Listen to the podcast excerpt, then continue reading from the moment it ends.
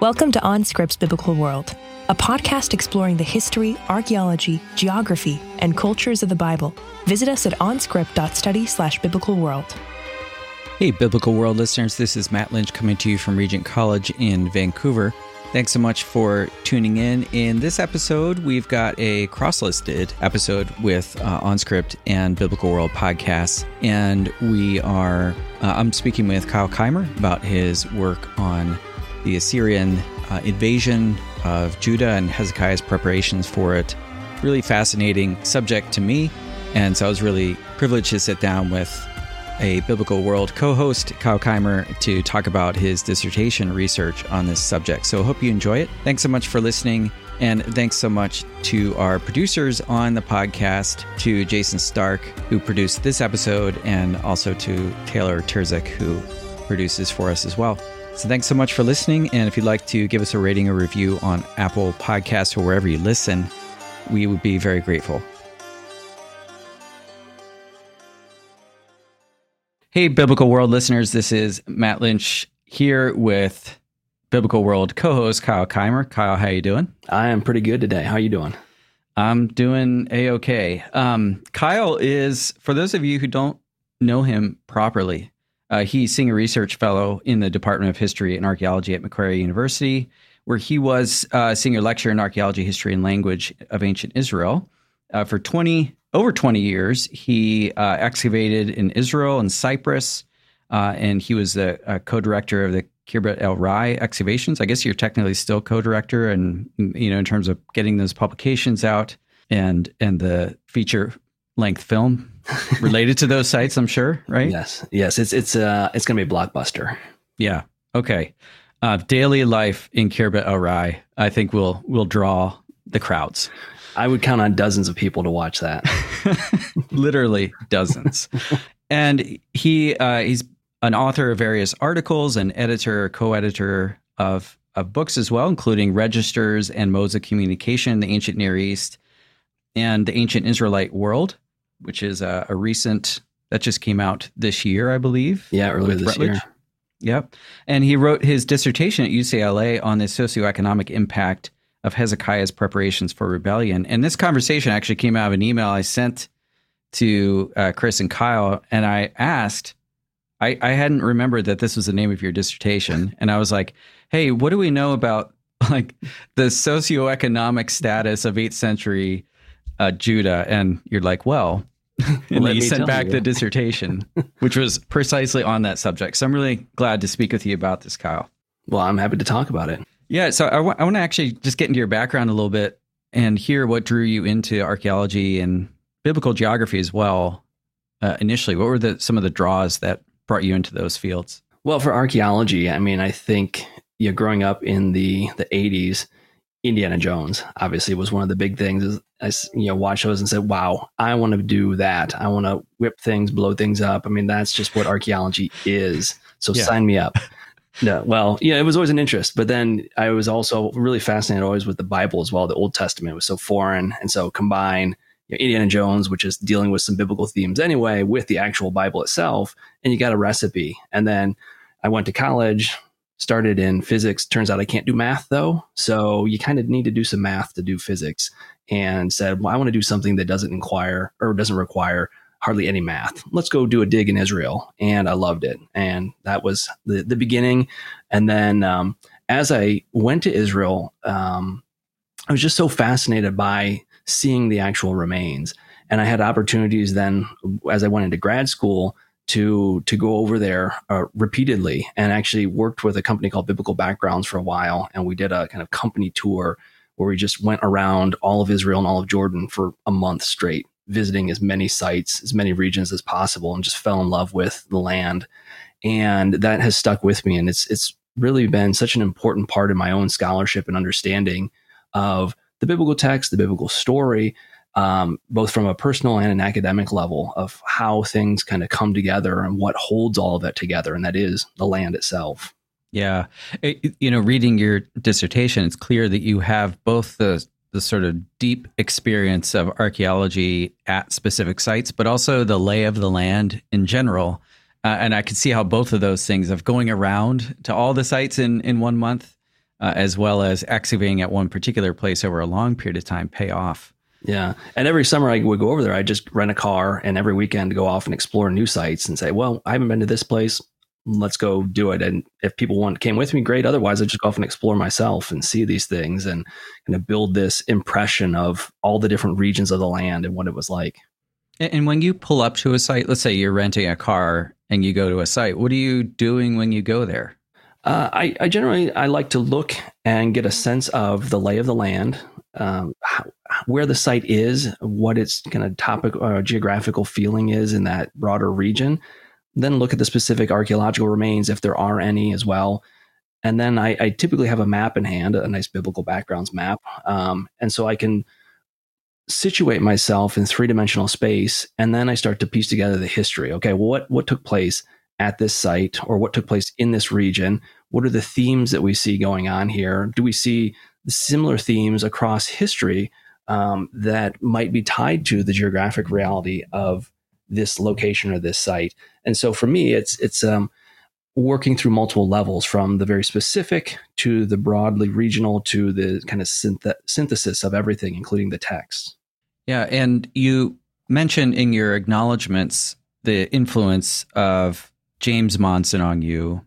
Uh, I guess he's the son of John Monson. Do I have it the right way around? Other way around. There? So other way around. Jim, okay. Yeah, Jim is the dad, and John okay. is the son. John's the son. Okay. So uh, explain the impact of both of them on you and the discipline of biblical geography. Yeah, so John was one of my professors at Wheaton College when I was doing my master's, and he was the one who really introduced me to the land. And their background is that that Jim was the uh, president of JUC, Jerusalem University College, in, in Jerusalem on Mount Zion for uh, 30 years or so. And so John grew up over there. And so these two individuals probably know the land of Israel better than better than anyone else. I would say better than most Israelis actually, because they were constantly out leading field trips, exploring the land, pulling everything together, and they passed that on to their students. And I was the benefit of that. And so when I had the opportunity then to start working with Jim, uh, I jumped at that, and it, it kind of just it just steamrolled from there. Yeah. So your dissertation is on the socioeconomic impact of Hezekiah's preparations for rebellion. So help us locate Hezekiah historically, and what are the geopolitical kind of dynamics during his reign that are so significant? Yeah, so we're looking at the end of the 8th century. And of course, there's a, a, debate about when precisely Hezekiah reigns. You've got two options really from about 727 to 698 or 715 to 687, if I remember correctly. Um, I think most scholars probably tend to go with the latter option at this point. But regardless, we're looking at the end of the 8th century. And bigger picture, what we're looking at is this is the um, real arrival of Assyria. So, you know, Assyria has been around. They had already made their their entree in the ninth century before kind of falling apart, but they've come back again in the days of Tiglath-Pileser the third. So we're looking, you know, seven um, forty-five to seven twenty-seven or so. So they come in, and they've already decimated several of the Levantine kingdoms down through Damascus and starting to chip away at the northern kingdom of Israel, along with the Philistine kingdoms to the west of Judah. So Judah is in a place where, you know, you're you're as a king, you're thinking, okay, what is my next play going to be? Assyria is coming. Really, there's nothing that's going to stop them. I mean, there are various coalitions that were formed that tried, and to a certain degree, were successful sometimes. But the writing's on the wall, and how are you going to respond to that? Are you going to eventually try to resist them, or are you going to just give in with the potential um, realization that either they might kill you or at least ship you off to another part of the country as part of their deportation process. And so you've got a really difficult situation then as a king. And this is what faces Ahaz and what faces Hezekiah in particular, as we know from the biblical text. Ahaz opts to, you know, pay off and bring the Assyrians closer to solve a local problem. Hezekiah then, you know, takes a, a about face basically. Yeah. So why are the Assyrians? Why do they care about this area? Like, what's the big deal with Israel and Judah? Well, I, I don't really think they care about Judah at all. Uh, I think that they care about Israel just because it's in the way of getting to Egypt. And I think if we look at the way Assyria expands and what they're after, which is on the one hand an ideological um, realm or an ideological perspective of we're, we're, expanding the piece of Ashur and we want to take over, but in a more realistic realm, it's we want to take access to all the trade routes and get all the goods that are flowing around the Near East in this first millennium, and there's a lot. Now, Israel sits right on the main international north south route and some of the east west international trade that, that links Arabia with the Mediterranean. So it's kind of a no brainer that Assyria would be interested to take over that region. Judah, however, is up in the mountains for the most part. And unless they expand westward into the south, they're not really tapping into this international trade. So, you know, for the, the Assyrians, Judah doesn't matter so much unless they try and get in the way. And I think that's what takes place in the days of Hezekiah is he sees an opportunity to expand and to kind of grow his own little local kingdom, but then that ultimately brings him into greater conflict with the Assyrians. And that expansion that you talk about is the expansion westward into Philistia, right? Right, to the west and and to a certain degree to the south as well. Now, mm-hmm. into Judah, the Negev. Into the Negev, yeah. And Judah already had a presence in the Negev, I would argue, going back to the 10th century. Um, and they've maintained that presence. And that is where all the, the incense trade and trade from Southeast Asia is coming. So it's really lucrative to control that, that area. Um, you at the same time though you do have local power starting to rise and there's a greater interest then on the assyrians part to control the outlet of this this long distance trade, which is really the region of Gaza, where everything kind of comes together. So, if for the Assyrians, if they can control all of Philistia, that, that's like a double whammy. They get the north south and the east west trade, as long as nobody again is infringing upon that. And it puts them on the doorstep of Egypt, which is really where they want to go because then that opens up a whole nother realm of access to precious stones, minerals, gold, things like that tourists wanting to see the pyramids. Exactly. You know, and there's an inscription from Shalmaneser that says, I just love the pyramids. I can't wait to see them. Yeah, yeah, exactly.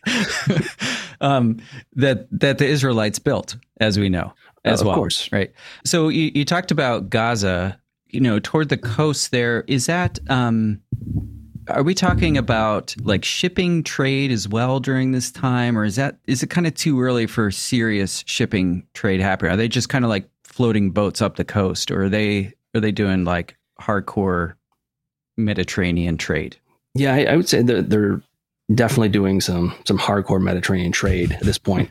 you know, mostly at that the the helms of the the Phoenicians. So they're the ones that are doing all this, and so this is why they always seem to get better deals than many of the people that deal with the Assyrians, is because I think the Assyrians recognize the Phoenicians have this specialized knowledge of seafaring that is going to benefit them. So they give them a, a, little bit more leeway, not necessarily free reign or anything, but um, so there is that aspect of it. But if you can control the land routes, then you kind of cut out the middleman. You don't have to deal with the Phoenicians per se. You can just tap right into direct control of these routes. Yeah. And are there ports, serious ports further south, or is it primarily up in like the Tyre region? Where where are the sort of Mediterranean routes coming through? Yeah, you've got a, a couple um, that are further to the south. So Ashkelon potentially ha- was a major port. Um, there is Ashdod Yam, which is like the sea port area of Ashdod. The the extent to that, though, I isn't exactly clear in the Iron Age. I would say.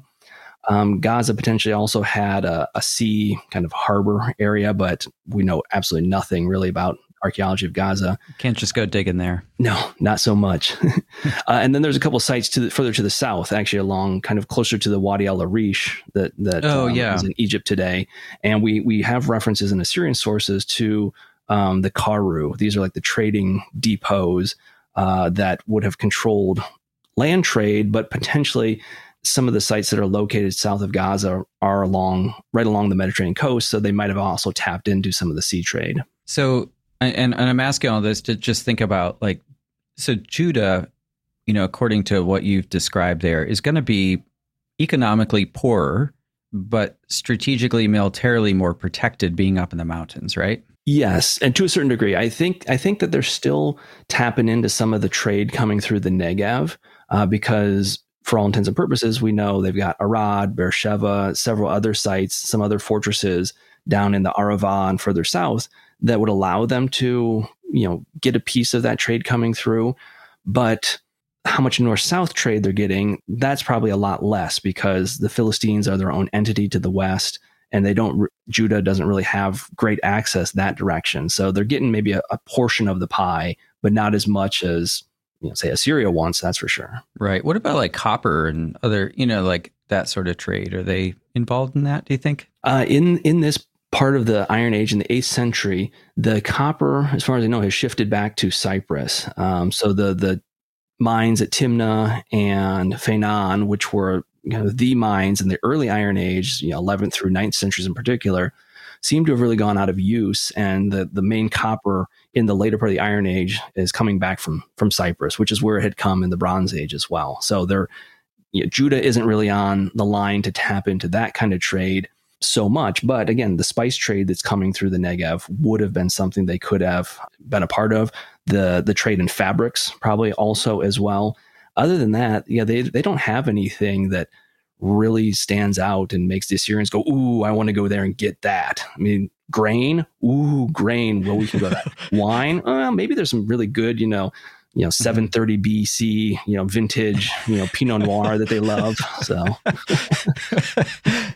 yeah, okay. Um, now it's helpful to get that sort of economic picture because that's a big part of what you're analyzing. But as Hezekiah is moving westward and southward, he's he's now stepping on the Assyrians' toes, and and tell me about the sort of strategic gamble he's making at specifically in 705 BC. Yeah. Yeah. Well, I think, you know, one of the things we see in the ancient Near East is that when a king of a powerful country or kingdom dies, this is the moment that the people that have been subjected to them kind of rise up and say, aha, here's our chance to see if we can throw off their, um, their yoke. And I mean, you could find any number of these kind of references throughout different Assyrian annals, other annals as well. And this is what happens in 705. So Sargon um, the second is killed in battle. The Assyrians kind of go into a um, kind of challenging situation. Sennacherib basically has to deal with revolts in uh, in Babylon and further to the east as well. And then he also has to come to the west and deal with rebellious kingdoms in the northern Levant, the southern Levant, if he wants to maintain his kingdom. And so over a period of his, you know, the first three years of his reign, this is exactly what he does. He just basically is constantly fighting wars to try and reclaim the territory and say, guess what, guys? I'm still pretty powerful and strong, just like uh, just like Sargon and you know my dad, and I'm going to continue to reign here. So get in line. And I think this is this is the context here for Hezekiah is that number one, they're on the fringes of the Assyrian Empire. They certainly, I think, have a knowledge of what's going on in the world. I mean, none of these smaller kingdoms live in a vacuum, and so to think that Hezekiah wouldn't have known that there were rebellions happening elsewhere, that Assyria might be in a state of disarray, is I would say just wrong. I mean, I, I think clearly they they have this understanding, and so you're presented with an opportunity then to say, okay, we can now test the Assyrians and see if they're going to come back, if they're to if they're really here to stay, if they're going to be powerful enough to stop us. Oh, and by the way, the Philistines don't like them, the Egyptians don't like them, let's just kind of all get together. I mean, we're we're in the majority here, and we know from past times that coalitions can actually stop them. So, hey, what's what's there to lose? I mean, you could die, obviously, but what's there to lose, really? So Hezekiah's he's not just throwing off the Assyrian yoke on his own. They're they're banding together. He's joining with the Philistines, or like who who's he joining? So it, you mentioned the Egyptians as well. Right. It seems you know I mean, this is kind of how we have to reconstruct from references in the biblical text and from some extra biblical sources as well is that the Egyptians clearly are not fans of the Assyrians and they seem to join up with with the Judahites um, as a way to stop the Philistines as well. Um, as we know, both from Assyrian sources and the biblical text, they also were most of them weren't pro-Assyrian, um, and we read about different intrigues where the Assyrians come and try and put a pro-Assyrian king in Ashdod or Ashkelon, and then Hezekiah comes and the Philistines rebel and they kick out that pro Assyrian king and put a pro Judahite king or an anti Assyrian king at the least. And so this coalition is is forming then through these different intrigues. Again, whether that's to control the access to all the trade or it's just to drive Assyria out. I mean, it's all kind of related. And, and so at this time, Hezekiah is sort of the senior negotiating partner relative to Philistia, at least, as he's also encroaching on their territory. Yeah, and the reason why I think this is, and I think that's a really good way to say it, is because Judah has had the benefit, as you mentioned earlier, of kind of being up in the mountains. And so for the last 300 years or so, they really haven't had anyone invade their territory and disrupt their economy. Um, and, and even before that, right? I mean, you can go back You've got, you know, a couple campaigns by the Northern Kingdom of Israel that that challenged Judah, or maybe they influenced Judah for a, a very short period of time. Maybe a couple Edomite incursions, but these are all fairly limited in scope. And so the Judahite economy is probably stronger than any other economy in that region because the Philistines, number one, they're smaller territories, smaller entities, but they've also been attacked already and sacked a couple times by Assyrian kings. To the south, there's no um, really coherent political entity that controls or has settlements of the scale that you find in the Shephelah or in Judah. I mean, you've got uh, either Arabian tribes trading through there, or you've got Edomites as well. Um, but again, it's of a different scale, if you will.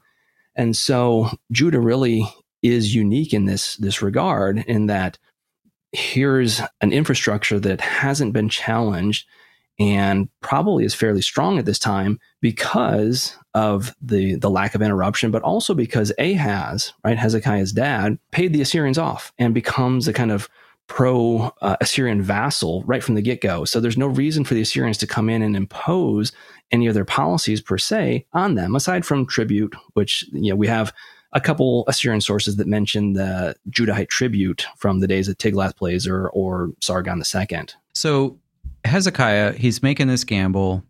Sargon has died. Sargon II has died, and um, he re- he revolts, joins this coalition or helps form one, and uh, he also then makes a, a, sort of network of strategic defenses, or at least beefs them up during this time. This is a big part of your work. So, so talk about like what sorts of preparation he's making in in the event that Assyria gets mad, which of course they will, and attacks. And what what's the evidence of those defenses? Well, let me give a little background because the the I guess rationale and thinking about like a defensive network for Judah is something that I came to in reading about classical um, civilizations. A lot of Greek um, literature dealing with the different city states and defensive networks that you find around them, and and just having a broader interest in warfare and the way that that impacts all all aspects of society, if you will.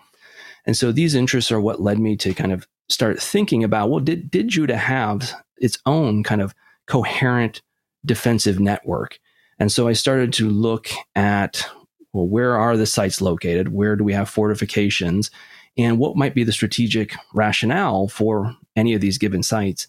And gradually, I would say it started to came in, at least in my mind, it came into final resolution that yeah, there was actually a coherent defensive network because sites are located sometimes away from any trade routes or any natural resources.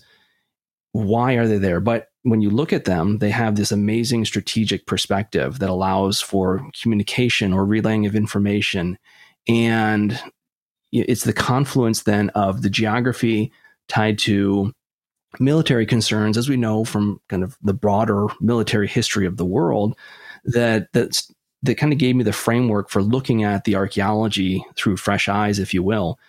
And one of the things we see is not only that many of the sites are located outside of what we might expect if it's just natural population growth or you know they're trying to access resources, but also the number of these sites increases and they they vary kind of from region to region in Judah. So the the types of sites, the distribution of sites that we find in the Shephelah looks very different from what we find in the Negev. Looks very different from what we find in the wilderness. Looks very different from what we find in the Central Benjamin Plateau. But there was always an underlying logic to the distribution of those sites that, at least in my mind, is tied to a strategic um, element for for military purposes. All right, so you've got this this concept of a strategic network of defense because uh, you, you, want a coherent strategy if you're going to put up a, a legitimate effort uh, against the Assyrians. You know, this is no small, weak opponent. The most powerful kingdom in the known world at the time.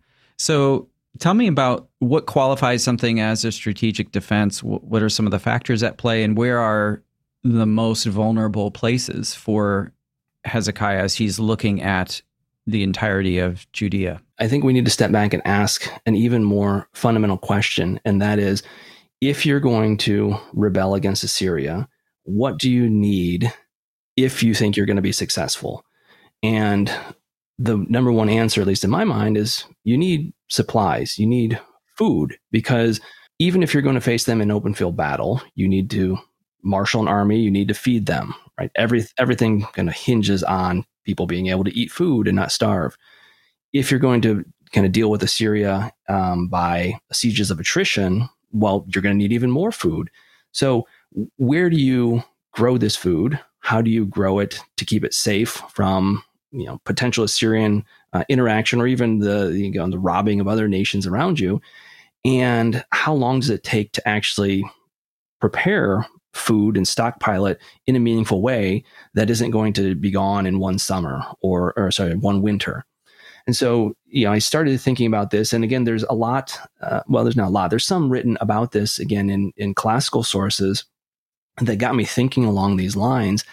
And when I started to factor in, I think this very real question, it, it allowed me again to, to look at the archaeology and the distribution of the sites even more meaningfully because again, you have many sites that just aren't on agricultural land or on agriculturally productive land. So why are they there? Again, would give me an impetus to think that they're probably tied to some strategic function um, that would you know require or would be connected to observation or the passing of information via smoke signals, which is something we know they did in the ancient Near East already from you know the the old Babylonian period in Mari.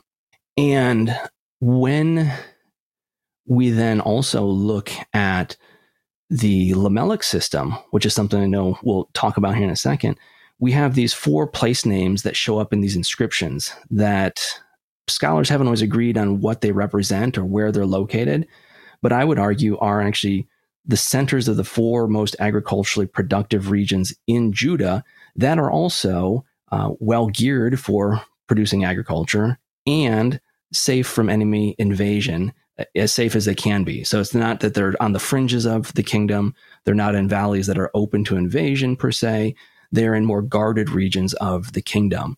And if we allow for this and say that this is the case, again, the settlement uh, pattern that we find starts to come into to greater view because you're going to find larger cities in the Shephelah where you have these, but these are a different pattern than these LMLK jars, which seem to be of an administrative structure. So there's the multiple systems taking place or operating at the same time, none of which I think operate, um, this is a individually, but none of them are kind of clear in if we only view them in and of themselves. Right. So that's what I love about what you were doing in, in your dissertation is is kind of bringing all those components together and thinking about okay for to mount a, a meaningful defense you need economic strength and military strength. You need both of those things. And so where where's the economic strength going to come from? Of course it's going to be the land.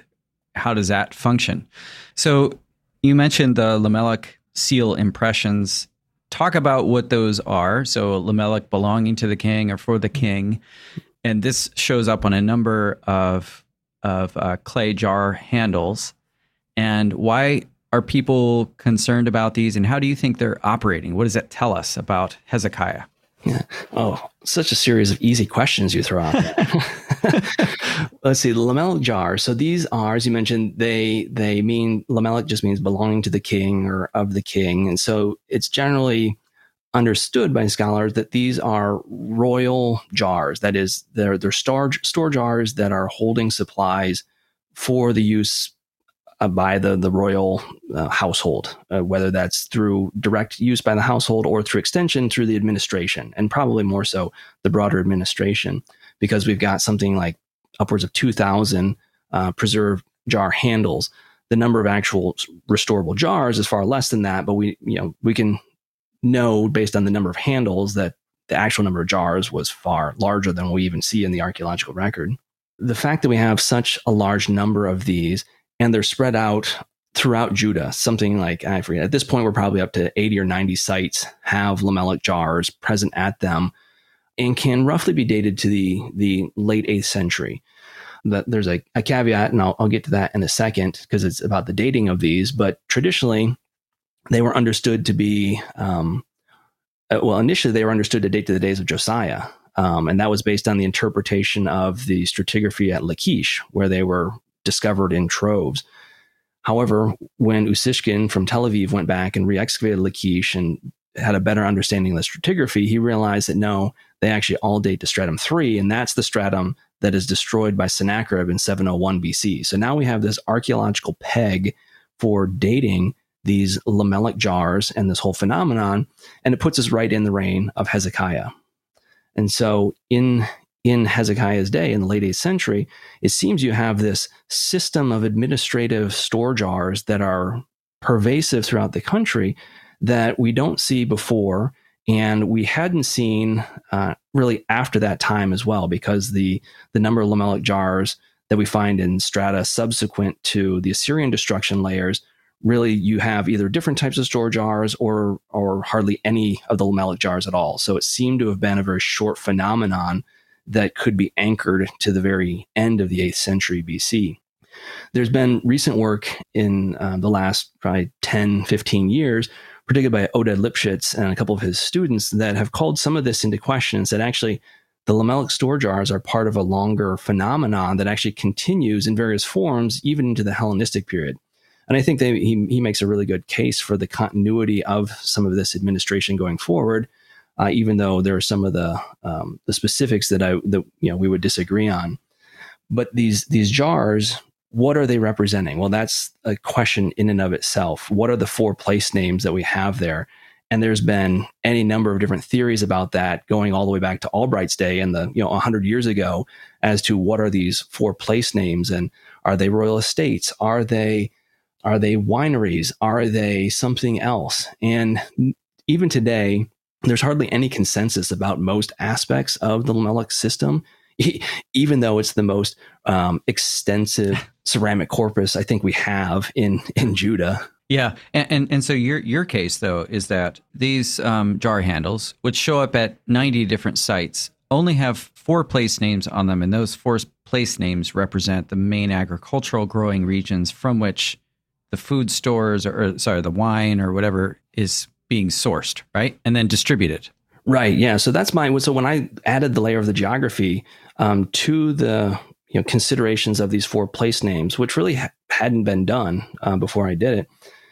You know, it's Soko, it's Hebron, it's a place called Memeshet, or however you want to say it, and Ziph. So where are these located? Well, none of them are in the Shephelah, right? They're all up in the hill country. And why? But why is Hebron and why are Ziph two places. I mean, they're only separated by something like 12 kilometers. Why so close if you're going to have this kind of evenly distributed system? Well, again, the region of Ziph and the region of Hebron are both extremely agriculturally productive. The region of Soko as well, potential. Well, I'm sorry, I, I misspoke just a second ago. Soko, I would identify as a Soko in the Shephelah in the Elah Valley, which is probably the the easiest of the western Shephelah valleys to defend because you have the Azekah Ridge that basically forms like a giant uh, wall that, that, that limits invasion from that direction. Then the question is this Memeshet, and a lot of research has been done that would would I would say tie it to the region of Ramat Rahel, uh, just south of Jerusalem.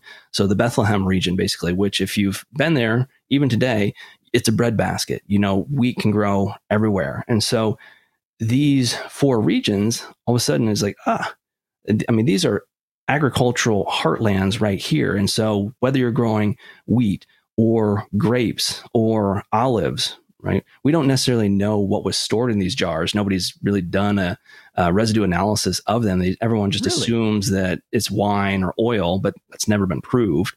It probably could have been grain as well, because we know they stored grain in similar types of jars in other periods as well these are the regions where you would want a kind of administrative center if you're going to tap into those those resources to stockpile them to prepare them to then ship them kind of throughout the country as might need be yeah i'm surprised that there hasn't been residue analysis on these give i mean i don't know all the ins and outs of what what that costs and but it seems like given how pervasive they are, that that would have been done. It might be also that the the challenge, sometimes the payoff with residue analysis isn't what you want it to be. Because I think we, we see these great articles about the really fantastic finds that are possible to identify. But a lot of times you find more mundane things that you can't always parcel out. So you can say, yeah, there there was wine in here. Um, but yeah, for whatever reason, I mean, maybe there is a study that I'm not aware of, but last I I really kind of looked, there there hadn't been one done on the LMLK jars. Oh, interesting. And so you're you're not only thinking about the LMLK administrative system of, of food stores, you're also thinking about um, what is a location that's a good place to defend. And so, what I loved in the maps that you had was all the lines of sight that you showed. So you'd have a place like Ramat Rahel and and show what you could see from that location. Um, I hadn't seen that done before. Is that your own innovation? Yeah, I I had been thinking along like there's a study um, in Hebrew. Um, I'm drawing a blank on the guy's name who wrote it, um, mm-hmm. where he tried to do something similar, but it wasn't to the extent that I than I did um, because I think he was he was looking at the Lachish letters specifically. Now that I I think about for a second, uh, so he was only thinking in in the you know kind of seventh century uh, context. So I said, well, let's let's see what we can do with an eighth century. And is there, you know, as part of trying to figure out was there actually a coherent defensive network? And as I started to develop and, and lay these lines of sight on, you could see that there clearly there clearly was. I mean, so the sites that were out in the middle of nowhere and made no sense otherwise were perfect for relaying information. We're like the central hubs of these of these communication networks, and so all of a sudden you're like, oh, well, okay, that makes sense. Yeah, and so it might have been a signal tower plus a little like lookout post or something, or and you talk about like cities versus towers versus outposts. Um, so that was helpful too.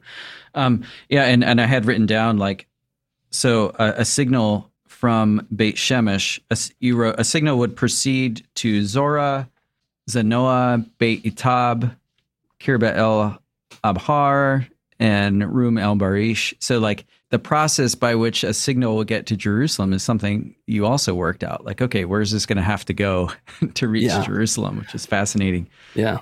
The very Lord of the Rings ask if you think of the uh, Return of the King at the end where exactly. they're lighting that but again, this is something we know from inscriptions in the Near East that, that they were doing. This is how you communicate over a, a broader space. And so, even, I mean, we have the refer- reference in the Lachish letters that that's, you know, they're sending smoke signals, fire signals. So, yeah, stands to reason. But that leads me to one of my, I have a, just a couple off the beaten path questions for you. Uh, and one of them is Do you think generally about approaches and strategic defenses wherever you are? You know, like some people that they'll go into a, a, room and like think about how they could get out and that sort of thing. So when you like when you go outside, are you thinking like, okay, how would you defend this this location? Where would an army approach? Is this stuff you think about in general? Um, every now and then, yes, I do.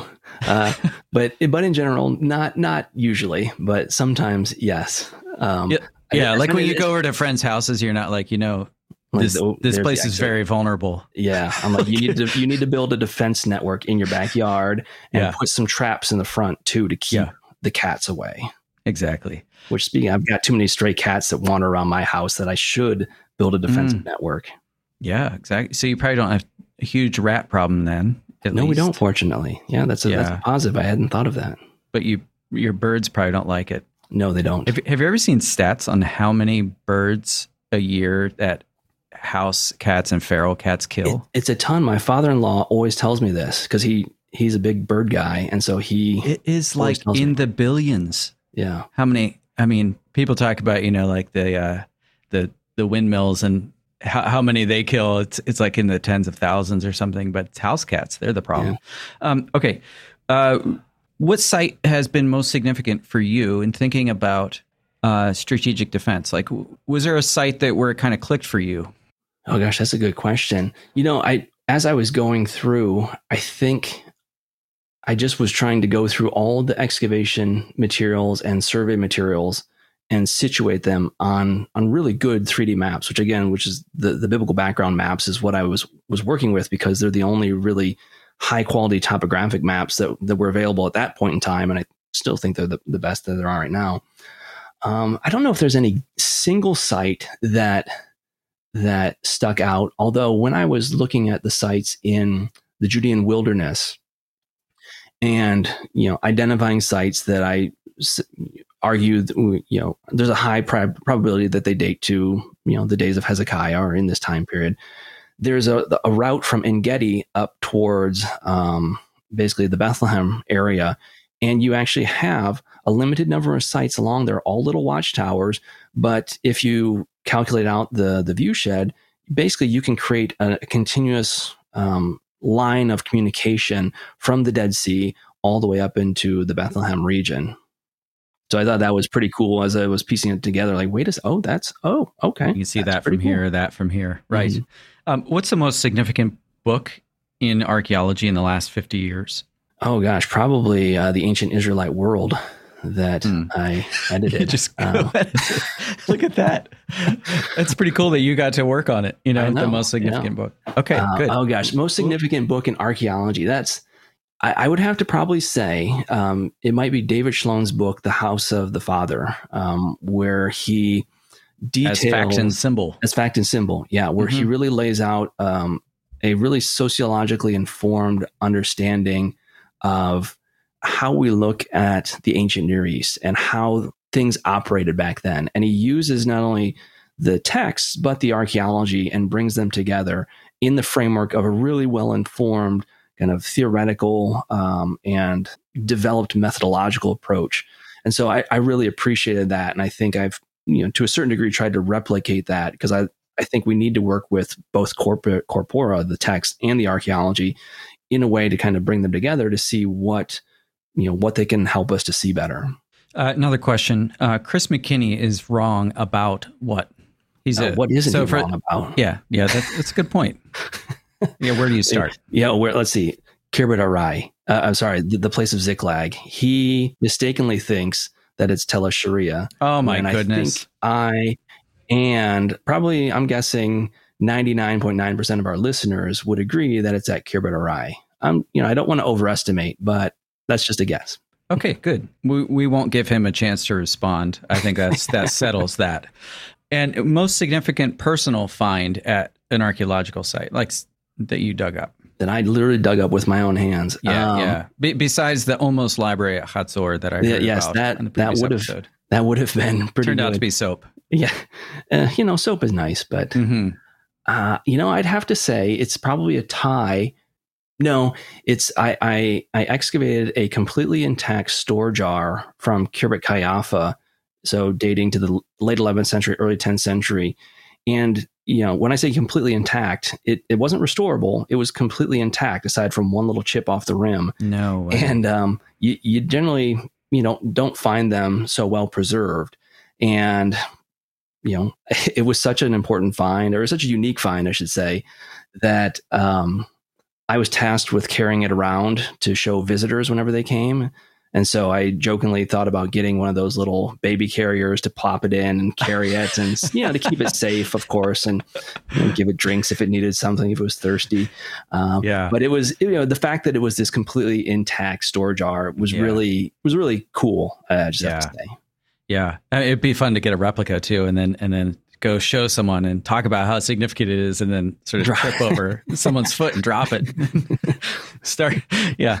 Um, going going back to uh, your your project, one of one of the questions that had driven my interest in this initially was was like, what can we say about wealth disparity at this time? So you mentioned David Schloen's book, and and you one of the things that surprised me was that the percentage of nuclear family homes at this time, in my mind, I had it that most Israelites lived in extended family houses and I can't remember the exact time period, but the statistic was three quarters being nuclear family homes and only one quarter or a third, I forget what, what it was, uh, being an extended family household. So, all right, so you've got that factor, but what else can you say about um, wealth stratification and so on?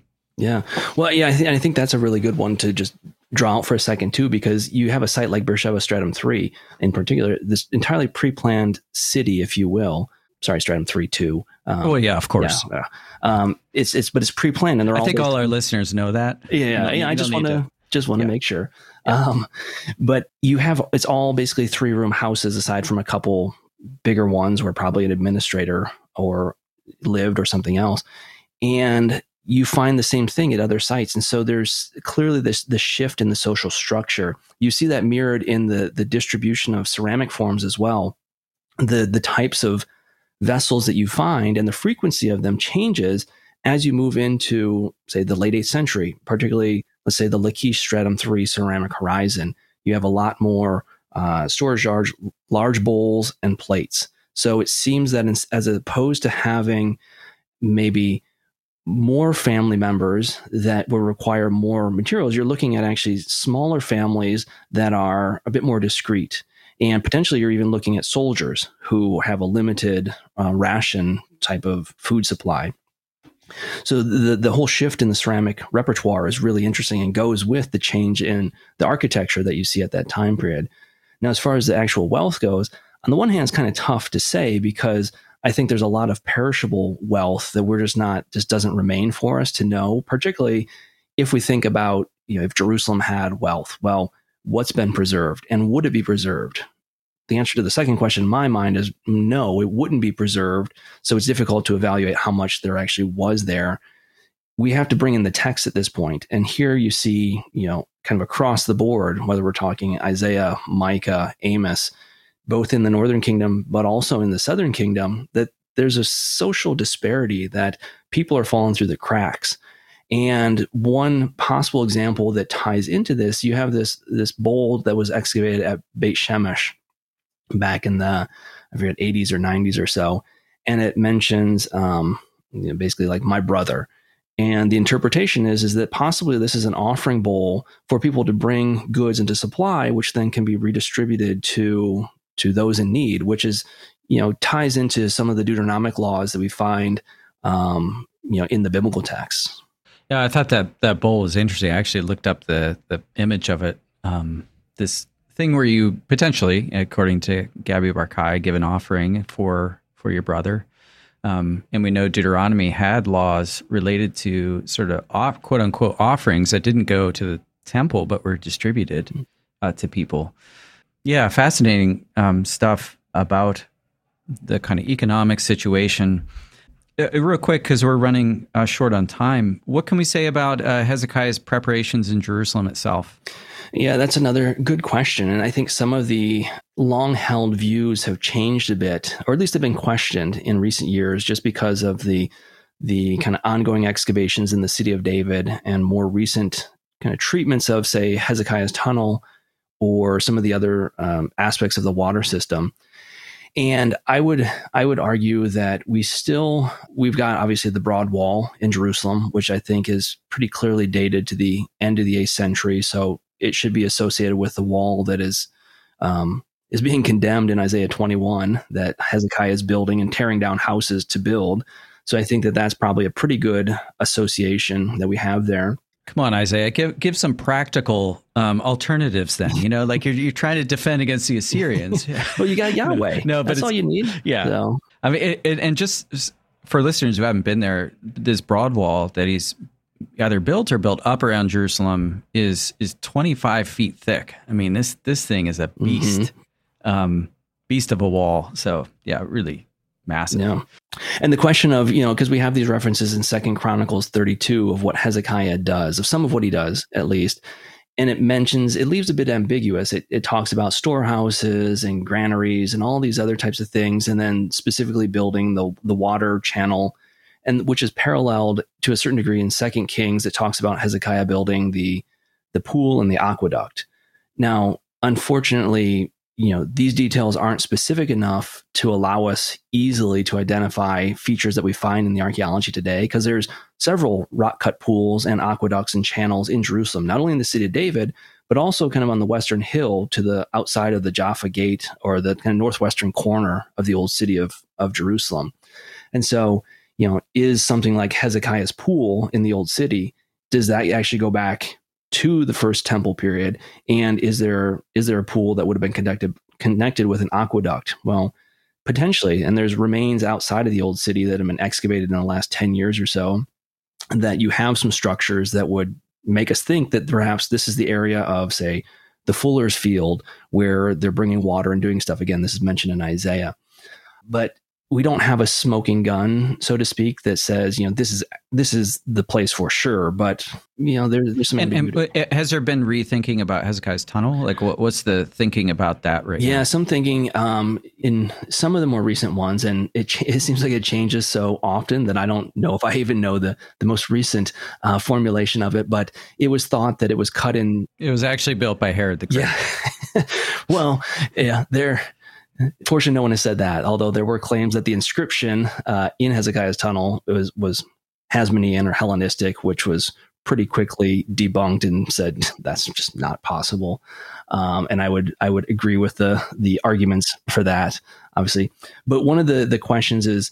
Um, is it Hezekiah? What we know today as Hezekiah's tunnel is that the tunnel is being referred to in the biblical text, or is it a portion of what we call Channel Two that's actually what's being referred to. And so channel two, if you know, is the basically the dry channel. So if you go to Jerusalem today and want to go down to Hezekiah's tunnel, you can either walk through that tunnel and get wet, or you can go through the dry channel, which is the earlier one that runs along the east side of the city of David.